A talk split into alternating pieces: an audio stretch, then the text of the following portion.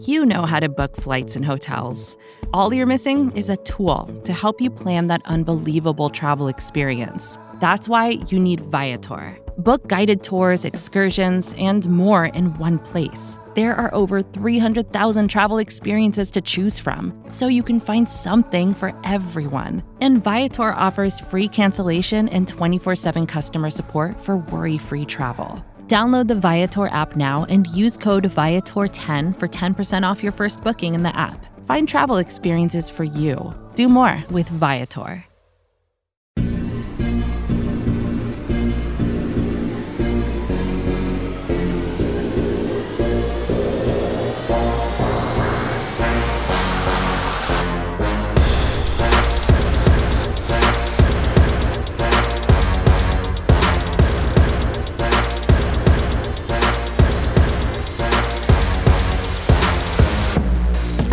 Welcome back, folks, here on Big Blue View. I am Joe DeLeon, joined by Chris Pflum and Nick Falato. Today's episode is our first of the Meet the Prospect series, as we are going to be introducing you to the various 2021 NFL draft selections by the New York Giants. Today's episode is going to be the Giants' first round selection at pick 20 that being Kadarius Toney, the wide receiver out of Florida. We're going to fill, fill you in on his strengths, his weaknesses, his potential impact in 2021, as well as what his ceiling and his floor will be as a player in the NFL. Before we get to that, folks, make sure you hit that subscribe button, leave us a five star review, and head to bigblueview.com for more fantastic Giants content. So, Kadarius Toney, before we start talking about him what we saw in the film, his strengths. I need to highlight who this guy is as a player. Six foot 193, taller than I expected. I said to you guys before the show, I thought he was shorter than six foot, but he's listed at six foot, 4'4", 140 yard dash, very fast, 41 inch vertical. You see that explosiveness. And then in 2020, he had a huge step up in terms of his contributions for the Gators offense 70 receptions, 984 yards, and 10 touchdowns. That was on a team where the primary target was Kyle Pitts for a lot of games. So huge, huge contribution for this Gators team. And guys, if we're rolling into our strengths here for Kadarius Toney, it's pretty simple. I, I think that we need to start the conversation by saying this dude is slippery. All I saw from this guy is that he is not easy to tackle and he has absurd body control, which I think makes him so hard to take down. Yeah, he really does. I, I think that is probably his greatest strength. And he is an angle breaker. Like he makes guys miss and he does it with really good contact balance with the ball in his hand, which is something I think we'll get to in a little bit. And just that great burst. You talked about that 41 inch vertical. He can get going in a hurry and he can change gears very very quickly so what i saw a lot of was him getting the ball in his hands uh, bubble screens quick passes things like that and then stepping on the gas and guys who thought they had a good angle on him all of a sudden didn't and then he would just get kind of get through the arm tackles yeah, absolutely. And you brought up those design touches, Chris, and that's a big part of his game. Jason Garrett really needs to implement those into his offense. But what I think is an underrated part of his game is actually a little bit of nuance with his route running. And there were a lot of plays in 2020, Chris. I know you've dove into the film, Joe. I'm sure you have as well against Alabama, against LSU, where he's used in motion, motioned across the line of scrimmage, then he sets up and then the play happens and he gets to attack the leverage of one poor cornerback. And I swear he sells outside jab blitz so well with his upper body. He just twists, his head moves, and then all you got to do is cause a slight hesitation with the defensive back, get his hips and his feet aligned in one certain direction. And Kadarius Toney has that lateral quickness, short area agility to just explode and then get vertical. And he did that several times. There's a lot of little nuances to his route running from the one to 10 yards off the line of scrimmage, I would probably say. And I think he may have more of a vertical element to his game than a lot of people really acknowledge in the pre-draft process, especially when you watch how he tracks the football. He makes those over-the-shoulder type of catches. There's a lot of little things about him to love at all three levels of the field, not just on those design touches. One of the things I really noticed is how well he tracks the ball, like he said, over his shoulder, but also in the intermediate part of the field where Kyle Trask has a strong arm as a quarterback, but he could be, uh, well, let's just say a little bit erratic with his placement of the football. Toney was able to catch, you know, visibly, visually catch that fastball coming off of Trask's hand and then adjust to the ball in flight. He does a real good job of extending and maximizing that catch radius and plucking the ball out of the air. Uh, it didn't matter if it was out in front of him, behind him, over his head. He would do what he had to to catch the ball if it was at all possible. And sometimes when we see receivers that have this mold that Kadarius Toney has, which is speed and elusiveness, sometimes their hands are don't really play up to that athletic ability. And right now, I think we see that that Toney has pretty good hands for what he's able to do as a receiver, which is promising to add into this group. That they're not just adding somebody who can't catch the football, but is going to burn everybody that he runs past. The other thing too, and we, we hit on it a, little bit, and I want to uh, go in a little bit more here to wrap up the strengths. I want to talk a little bit more about his route running. His route running is fantastic, and I think it, it goes in line with what we're talking about here uh, with with his elusiveness and his ability to cut on a dime and really really quickly. There were some routes where he completely juked out some people to get open. It's almost like watching a, a basketball player when he's cutting to the basket and he's trying to create separation. He's that type of a player that if he's going against, and he's going to probably line up a lot in the slot. If he's going up against a, a linebacker or a safety, he's very quick and he's probably going to get open in situations like that. Absolutely. And a couple plays against LSU's number five, where he really had those like two way goes and sold the outside and then just exploded inside so well. And you could just go through the film. People put it up on YouTube and you could see just how capable he is with those vertical routes and those releases and just keeping the defensive back guessing. So uh, I'm excited, like I said earlier, about that part of the game. And there's also just the entire running back aspect of Kadarius Toney that I love because he's not just hey let's get him the football into his hands and then he's just going to kind of run around like a chicken with his head cut off. He actually knows what he's doing. There's a play against Florida. It was a touchdown run to the outside where he gets the football and he starts pressing the line of scrimmage. He forces the safety to shoot down to the B gap he thinks the run's going to be B gap. It's a zone type of run. So everybody steps play side. And he allows that. He plays the cat and mouse game with those linebackers. Those linebackers a little hesitant to scrape over the top or scrape, you know, outside the C gap to kind of execute their assignments out there. And that allows those tackles and those, and I think there was another running back to get out into the flat set up the blocks, and then Kadarius Toney explodes while forcing that safety into the B gap all the way outside and just follows his blocks and then just dives into the end zone. Insane body control to not get brought down as the pursuit defender hits him. I don't know if you guys know what play I'm referring to, but his vision is is is pretty darn good for a wide receiver who gets the football in space. And that's just another thing we need the Giants to take advantage of. I don't know the specific play, but that's actually a really good point that you bring up that we almost didn't acknowledge here is that he has great vision. And that's something that I feel like is overlooked a ton with receivers. The emphasis is always on, okay, how easily does he get open on his routes? Um, you know, how fast is he? How good are his hands? But he is almost like a running back when it comes to his ability to evaluate – the area around him. And he was used in a capacity where he was being handed off the ball more often than most receivers. But heck, I think that ability to see and create space and also know where he can find extra space.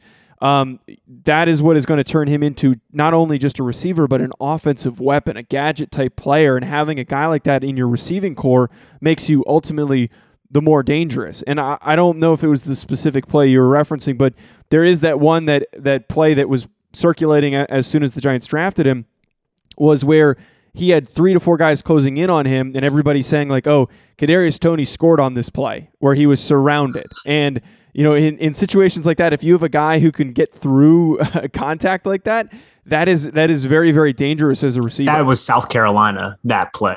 That was yes, that was the South Carolina game. Yep and yeah, I, I think that's all kind of elements of what made him or why Florida used him in that utility gadget role for three years before they kind of committed to him in a wide receiver role full time, just that last senior year. And that versatility to allow him to do that, to line up in the backfield, to go into jet motion, to play out of uh, stack and bunch sets, or to line up as a slot receiver. That lets the offense kind of dictate the matchup he gets. You don't normally see first round wide receivers getting matched up on linebackers or safeties nearly as much as he was. But if you can engineer that, you almost have to take advantage of it. Yeah, man. Another, uh, just because you brought up that South Carolina play, which was insane. I think my favorite play might have been the play against Missouri, which was just a quick screen, and Stone Forsythe kind of kicks Bolton out and, and, allows Toney just a little bit of space. But Toney has to go back inside because he's boxed inside. He's a guy bearing down on him. He has Bolton basically just about to hit him in his back, and then another four defenders closing in. And somehow he bounces off of Bolton's tackle, who like tries to tackle him from behind with his with his arm, and then somebody hits him simultaneously, and he just spins out of it. And then the thing I love about this, the contact balance is awesome. All of the athletic traits are awesome. But after he gets hit, he looks up, sees two blockers outside of him, and then he flows outside of those blockers and allows those blockers to just pick off all of those pursuit defenders coming from the backside. And he just walks into the end zone. And that's the play, I believe, where you can see a lot of people using it as their thumbnails, where he uh, is in the end zone with his arms extended. And it's just like that's that's I mean, he has unique spatial awareness and unique ability and instincts to just be like, where are my blockers? Where are the where are the threats? Where are the defenders? And how can I evade them? He does a really good job doing that.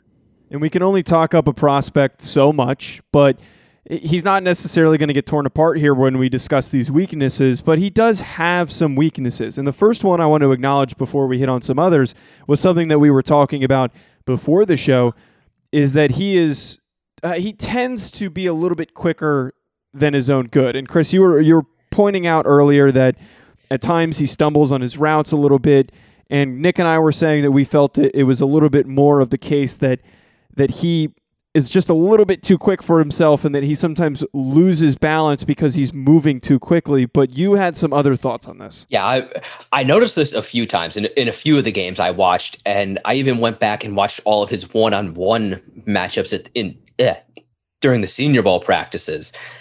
And there were instances where he would, particularly before he got the ball in his hands, where he would just kind of lose his feet. It'd be in the middle of a route and all of a sudden start stumbling.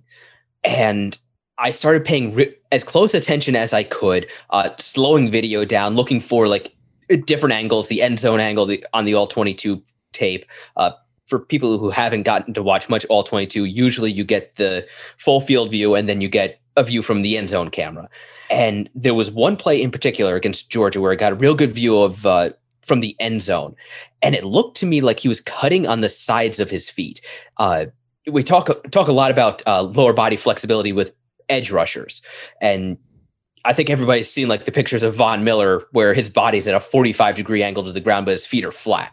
I'm wondering. I, am not saying he had Toney has stiff ankles, but I'm wondering if that might not occasionally be a little bit of why he stumbles because in that Georgia play, he was cutting and he, making guys miss. But even though he was moving quite hard laterally, his his lower legs were completely vertical. It, it, he was almost bending at the waist as opposed to bending at the ankle and almost pushing off the sides of his foot, almost like a almost like a hockey skater, kind of pushing off and changing direction. So I just have to wonder if that is part of the problem or part of why he can stumble almost randomly because that is, but like you guys say he he does occasionally have instances where he is almost too quick for his own good and it almost looks like he tries to do too much, throw too many moves at the defensive back, and then just kind of leaves himself with nowhere to go.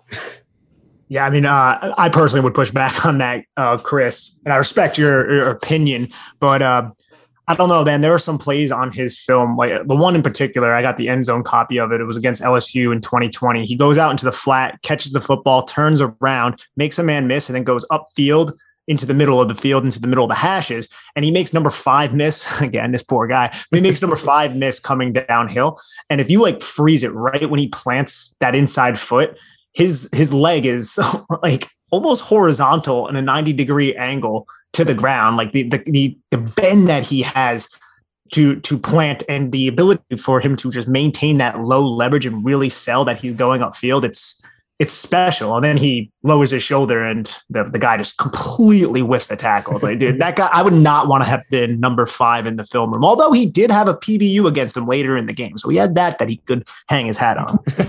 so if we had to name some other weaknesses separate from concerns with his ankles, uh, what do you guys think are his glaring holes that he might need to work on, or maybe some things that he can't even really fix that are going to hold him back in the NFL? For me, so he's a six foot, 193 pound receiver. He looks a lot smaller than that. I don't think there's any denying that. But for me, it's going to be in those tightly tight contested catch situations is what I would say. Now he comes up with some acrobatic catch. I believe he has that. If this was Madden, he would have that trait.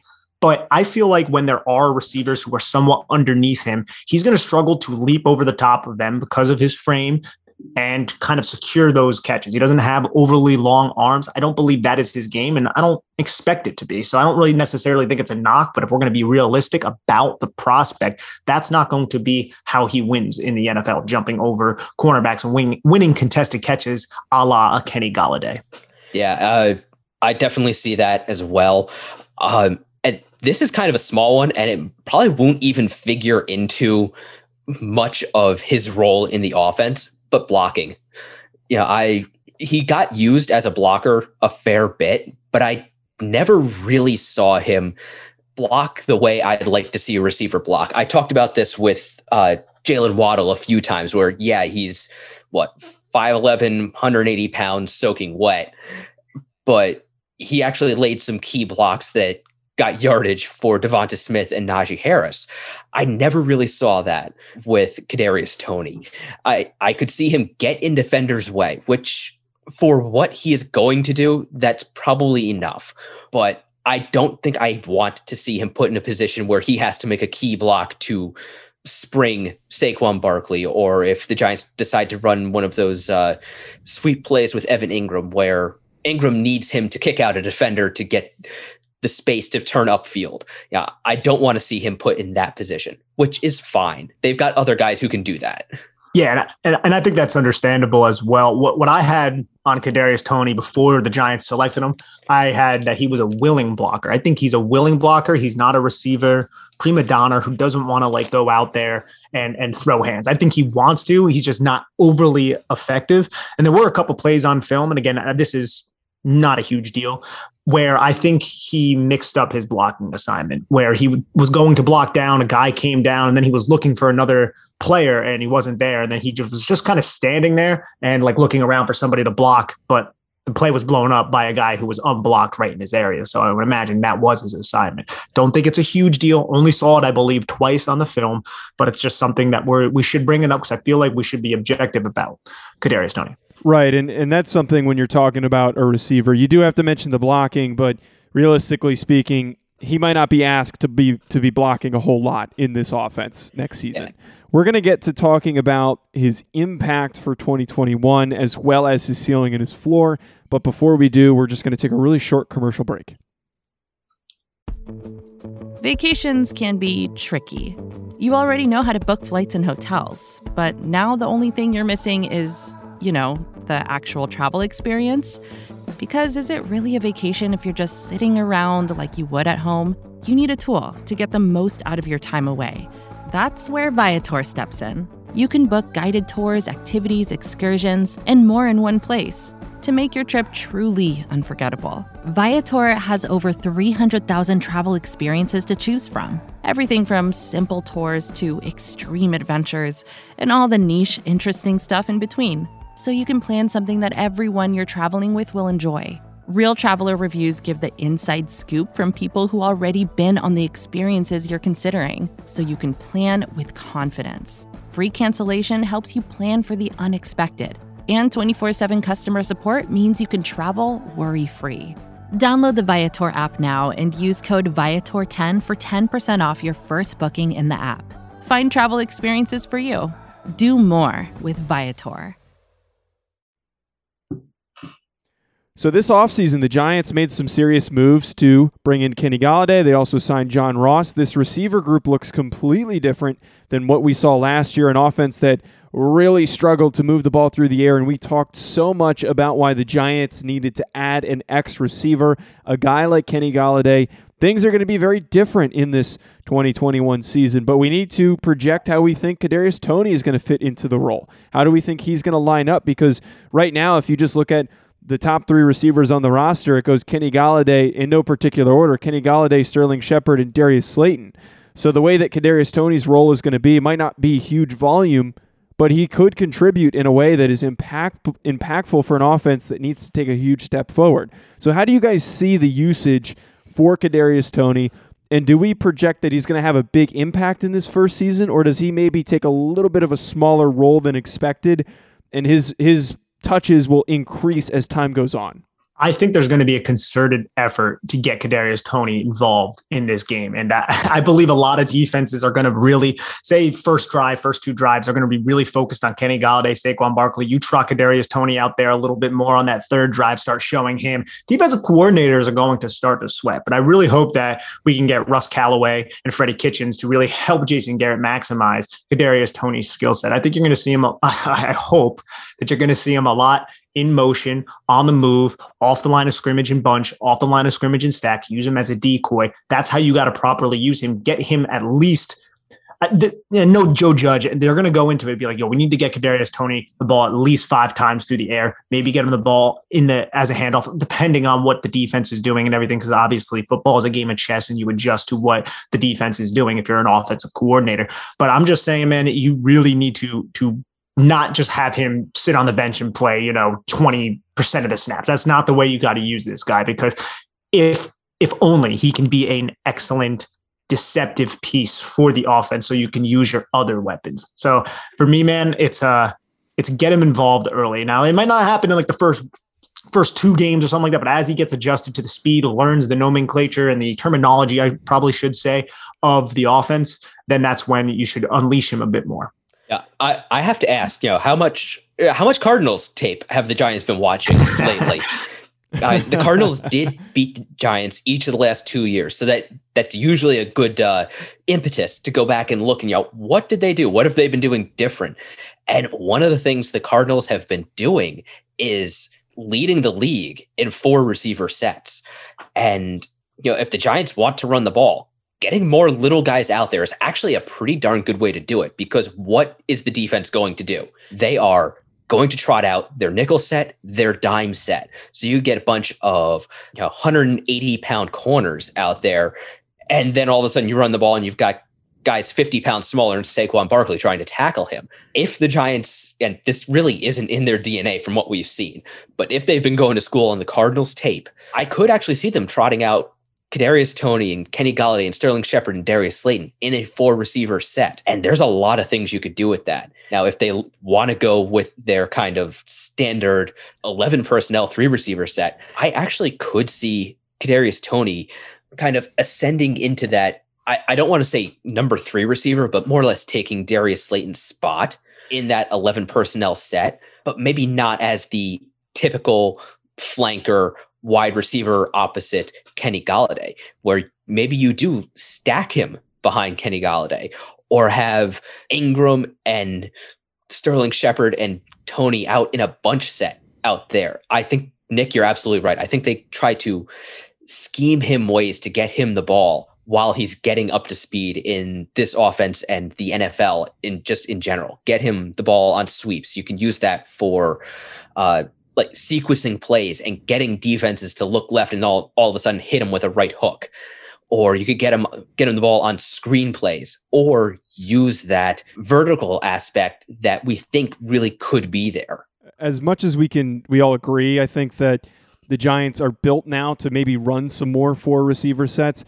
We need to consider who the man calling the plays is who happens to be one of the most vanilla play calling offensive coordinators in the NFL. And I'm almost curious to hear. I'm actually I'm very curious to hear from you guys. Do we actually trust Jason Garrett to properly use Kadarius Toney, a, a guy that has a unique skill set that, in his time, as we've talked talked about for the last 20 minutes, was used not only as a receiver but as a, a gadget player, someone who they've handed the ball off to. Do we trust Jason Garrett to say, you know what, we're going to try that. We're going to try some of this college style stuff. We're going to look at the Florida playbook. We're going to look at what the Cardinals are doing, which is air raid. We've got all this speed. Or do we think that he's going to still go in a two tight end set and he's going to run, uh, oh, you know, put his receivers out there, run vanilla route combos, and Kadarius Toney gets limited touches as a result of it? What do you guys think? Do we actually trust some progression this year? I hope there's a judge effect like there was for Dave Gettleman, man. Like a what is it? A new uh, leopard learn new spots or whatever the heck it is, whatever that term is. you know, the, the old dog I, I changes he, spots.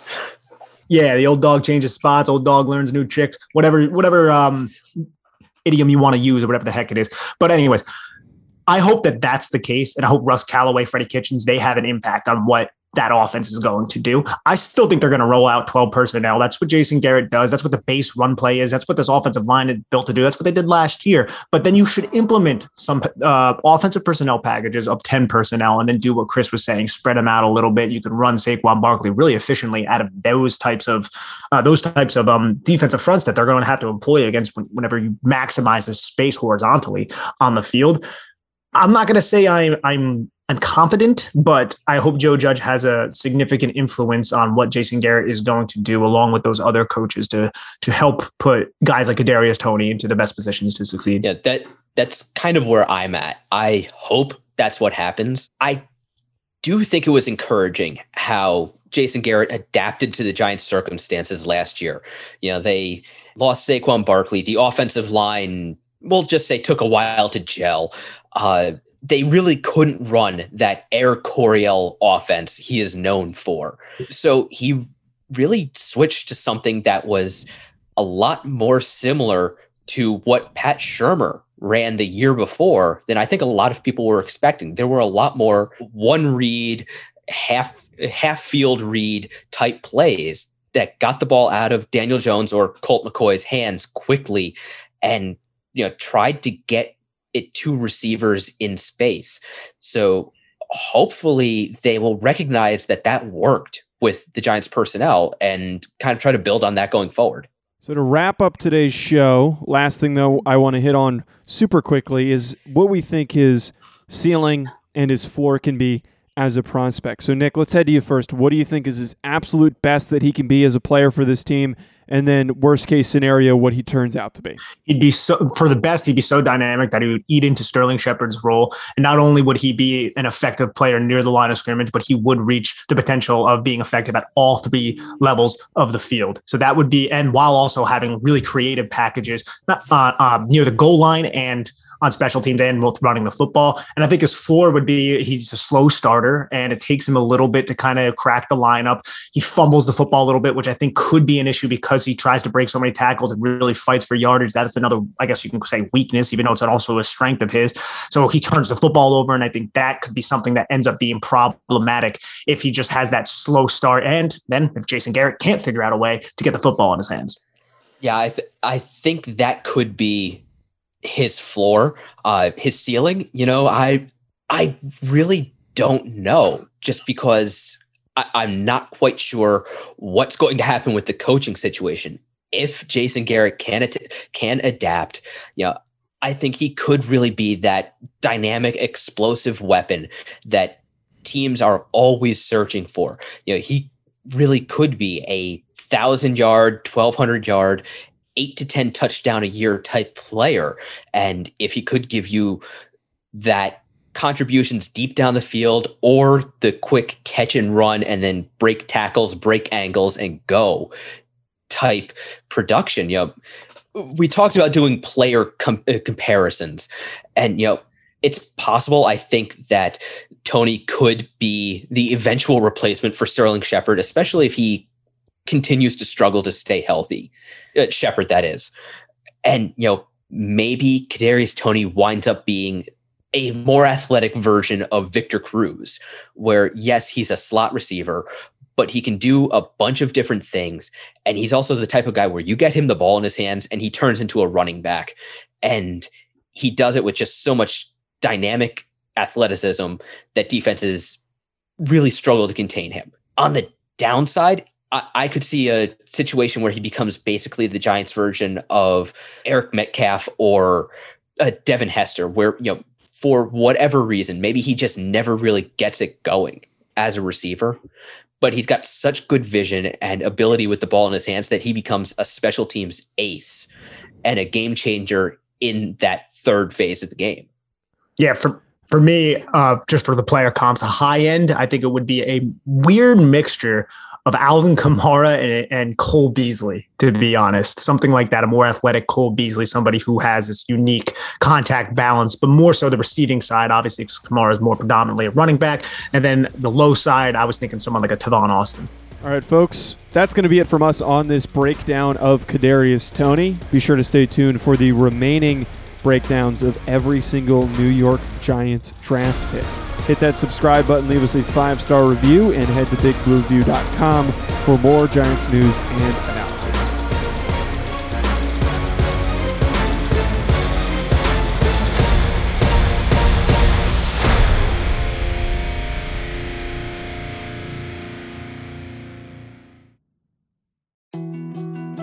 More to dos, less time, and an infinite number of tools to keep track of. Sometimes doing business has never felt harder, but you don't need a miracle to hit your goals. You can just use HubSpot because their all in one customer platform can make growing your business infinitely easier. Imagine this high quality leads, fast closing deals, wildly happy customers, and more benchmark breaking quarters. It's not a miracle, it's HubSpot. Visit HubSpot.com to get started today. Support for this show comes from Fundrise. Buy low, sell high. It's easy to say, hard to do. For example, high interest rates are crushing the real estate market right now. Demand is dropping and prices are falling, even for many of the best assets. It's no wonder the Fundrise Flagship Fund plans to go on a buying spree, expanding its billion dollar real estate portfolio over the next few months. You can add the Fundrise Flagship Fund to your portfolio in just minutes and with as little as $10 by visiting fundrise.com/vox. Carefully consider the investment objectives, risks, charges and expenses of the Fundrise Flagship Fund before investing. This and other information can be found in the fund's prospectus at fundrise.com/flagship. This is a paid advertisement.